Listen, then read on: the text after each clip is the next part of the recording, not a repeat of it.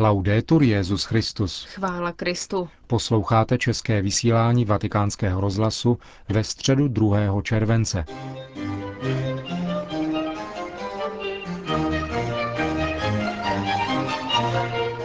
Generální audience se dnes v 10.30 konala v aule Pavla VI., kde se svatý otec setkal s poutníky a věřícími z celého světa.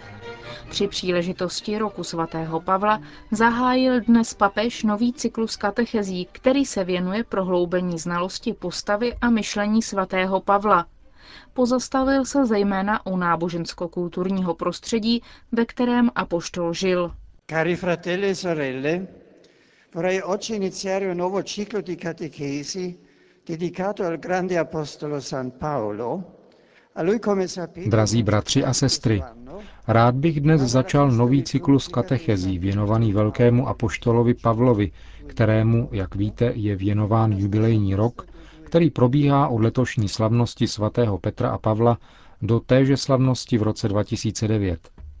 Apoštol Pavel, výjimečná a takřka nenapodobitelná, přece však podnětná postava, stojí před námi jako příklad naprosté oddanosti pánu a jeho církvy, ale také velké otevřenosti k lidstvu a jeho kulturám. Je tedy správné, abychom mu vyčlenili zvláštní místo nejen v naší úctě, ale také ve snaze porozumět tomu, co chce říci i nám, křesťanům dneška. Na tomto našem prvním setkání bychom se pozastavili a zamysleli nad prostředím, ve kterém žil a působil. Mohlo by se zdát, že nás toto téma zavede daleko od naší doby, pokud vstoupíme do světa z doby před 2000 lety. Nicméně je tomu tak jen zdánlivě a částečně, poněvadž budeme moci zjistit, že sociálně kulturní kontext dneška se v různých aspektech od toho tehdejšího příliš neliší. Primární a základní faktor, který je třeba vzít na vědomí, je vztah mezi prostředím, ve kterém se Pavel narodil a vyrostl, a globální kontext, do kterého se potom začlenil. Pochází z pevně vyhraněné, lokalizovatelné a zajisté menšinové kultury izraelského národa a jeho tradic. V antickém světě a zejména v rámci římské říše, jak nám tvrdí odborníci v této oblasti, tvořili židé kolem 10% celkového počtu obyvatelstva. Tady v Římě byl pak jejich počet v polovině prvního století ještě menší a dosahoval maximálně 3% obyvatel města. Jejich víra a životní zvyky, jak je tomu až dodnes, je zřetelně odlišovaly od okolního prostředí. Vedlo to ke dvěma postojům. Buď to byl výsměch, který mohl vést až k intoleranci, anebo obdiv, který se vyznačoval různými druhy sympatie, jako v případě tzv. bohabojných či proselitů, tedy pohanů, kteří se začlenovali do synagogy a sdíleli víru v Boha Izraele. Jako konkrétní příklady tohoto dvojího postoje můžeme citovat jednak ostrý úsudek rétora, jakým byl Cicero, který pohrdal jejich náboženstvím a dokonce i městem Jeruzalémem. A z druhé strany postoj, který zaujímala Neronova manželka Popea, o níž se Josef Flavius zmiňuje jako o osobě sympatizující se Židy. Nemluvě pak o tom, že Julius Caesar oficiálně Židům přiznal zvláštní práva, jak nás o tom informuje zmíněný židovský historik Josef Flavius. Je jisté, že počet židů, kteří žili mimo Izrael, tedy v diaspoře, byl mnohem větší než těch, co žili na území, které druzí nazývali Palestinou. A tak je tomu ostatně dodnes. Non stesso sia stato oggetto della doppia Není proto divu, že samotný Pavel byl vystaven oběma zmíněným protikladným stanoviskům. Jisté je jedno. Zvláštnosti židovské kultury a náboženství nacházely klidně své místo i uvnitř všepronikající instituce římské říše. Obtížnější a bolestnější byla pozice skupiny těch židů i pohanů, kteří vírou přijali osobu Ježíše Nazareckého do té míry, že se sami odlišili jak od judaismu, tak od vládnoucího pohanství. V každém případě ovlivňovali Pavlovo úsilí dva faktory. Prvním byla řecká či lépe helenistická kultura, která se po Alexandrovi Velikém stala přinejmenším pro oblast východního středozemí a středního východu společným dědictvím, třeba že do sebe pojala také mnohé kulturní prvky národů, které byly tradičně označovány za barbarské. Jeden spisovatel té doby v té souvislosti praví, že Alexandr zavedl, aby všichni považovali za svou vlast celou obydlenou zem a přestali rozlišovat mezi řekem a barbarem. Druhým faktorem byla politicko-administrativní struktura římské říše, která zaručovala mír a stabilitu od Británie po Jižní Egypt a sjednotila území dosud nevýdané rozlohy. V tomto prostoru bylo možné se dostatečně svobodně a bezpečně pohybovat také za využití mimořádné soustavy cest, přičemž v každém cílovém bodě bylo možné nalézt základní kulturní charakteristiky, které, aniž by to bylo na úkor místních hodnot, představovaly společné tkanivo jednoty super partés.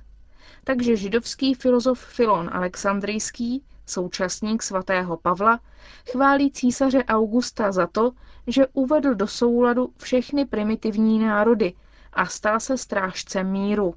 Univerzalistická vize typická pro Pavlovu osobnost nebo přinejmenším pro křesťana Pavla po události, k níž došlo cestou do Damašku, má určitě svůj základní impuls ve víře v Ježíše Krista, poněvadž postava z mrtvých vstalého překračuje každou stranickou redukci, podle apoštola totiž už není žid nebo řek.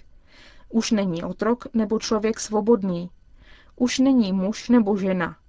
Všichni jste jeden v Ježíši Kristu. Přesto však historicko-kulturní situace jeho doby a jeho prostředí nemohla nemít vliv na jeho rozhodnutí a jeho nasazení.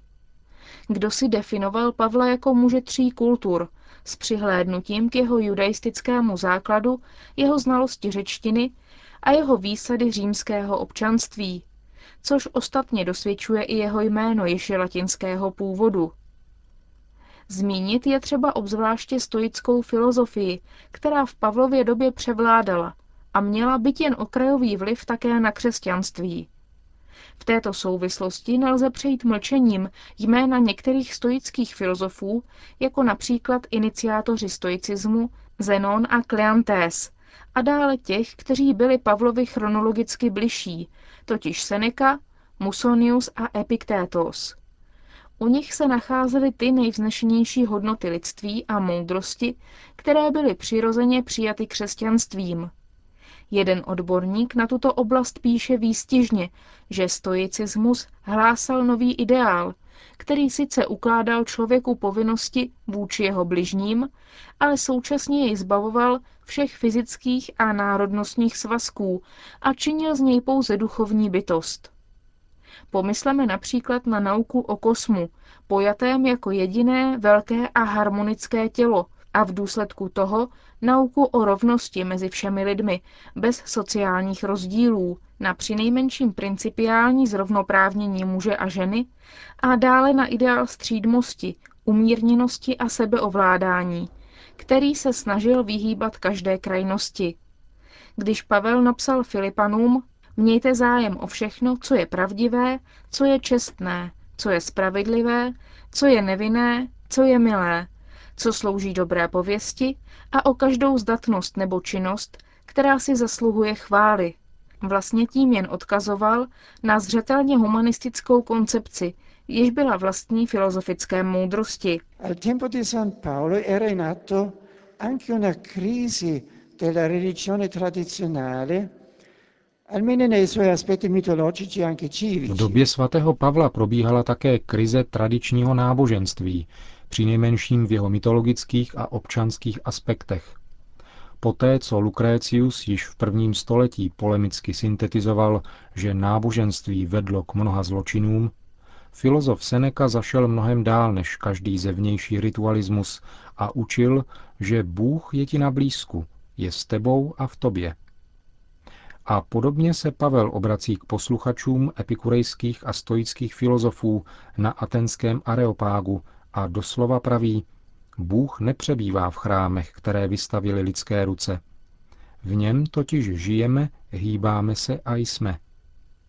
Odkazuje tím zajisté na židovskou víru v jednoho Boha, neznázornitelného antropomorfními termíny, ale zařazuje se také do náboženského proudu, který jeho posluchači dobře znali. Kromě toho si musíme uvědomit, že mnohé pohanské kulty nepoužívaly oficiální chrámy města a probíhaly na soukromých místech, což usnadňovalo iniciaci adeptů. Nebylo tedy divu, že se také křesťanská zhromáždění, jak dosvědčují především pavlovské listy, konala v soukromých domech. Žádné veřejné budovy křesťanského kultu ostatně v té době ještě neexistovaly. Zhromáždění křesťanů se proto současníkům musela jevit jako pouhá varianta této nejintimnější náboženské praxe. Rozdíly mezi pohanskými kulty a křesťanským kultem však nejsou bezvýznamné a týkaly se jak vědomí identity jednotlivých účastníků, tak společné účasti mužů i žen na slavení Večeře páně a čtení písma. Na závěr této zběžné projekce kulturního prostoru prvního století křesťanské éry stává se zřejmým, že svatého Pavla lze odpovídajícím způsobem pochopit jedině na dobovém, a to jak židovském, tak pohanském pozadí. Jeho postava tak získává na historické a myšlenkové závažnosti a zároveň ve vztahu k tomuto prostředí vyjevuje svou originalitu i zpřízněnost. Platí to však analogicky také pro křesťanství všeobecně. Jehož paradigma zosobňuje v první řadě právě apoštol Pavel, od něhož se dosud máme mnoho co učit. A právě to je účelem roku svatého Pavla. Učit se u svatého Pavla, učit se víře, osvojit si Krista a naučit se tak i cestě správného života. Imparare la fede, imparare Cristo, imparare finalmente la strada della retta vita. Grazie.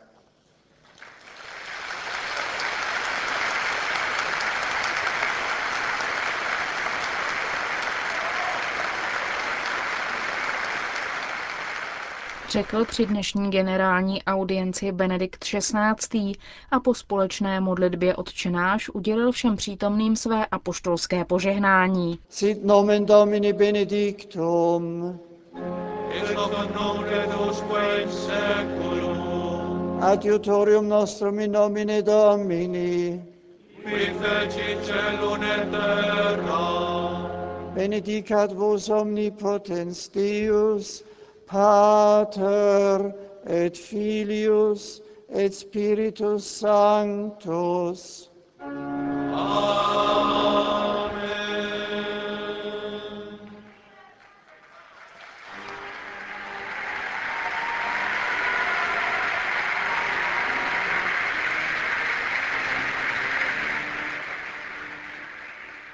Večer v 18 hodin svatý otec odletěl do letního sídla v Castel Gandolfo.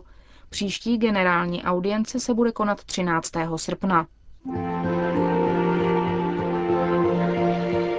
Český pořad vatikánského rozhlasu je vysílán z Říma každý den večer v 19.30 na středních vlnách 1530 kHz, na krátkých vlnách 4005, 5890 a 7250 kHz, tedy v pásmu 75, 51 a 41 metrů.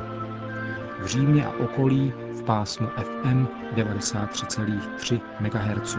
Reprízu večerního pořadu je možné slyšet následující den ráno z vysílání z Říma v 5 hodin 10 na středních vlnách 1530 kHz a na krátkých vlnách 4005 a 5890 kHz, tedy v pásmu 75 a 51 metrů.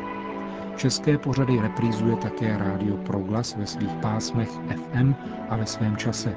Naše pořady je možné nalézt ve zvukové a textové podobě také na internetové stránce na adrese www.radiovaticana.cz. Končíme české vysílání vatikánského rozhlasu. Chvála Kristu. Laudetur Jezus Christus.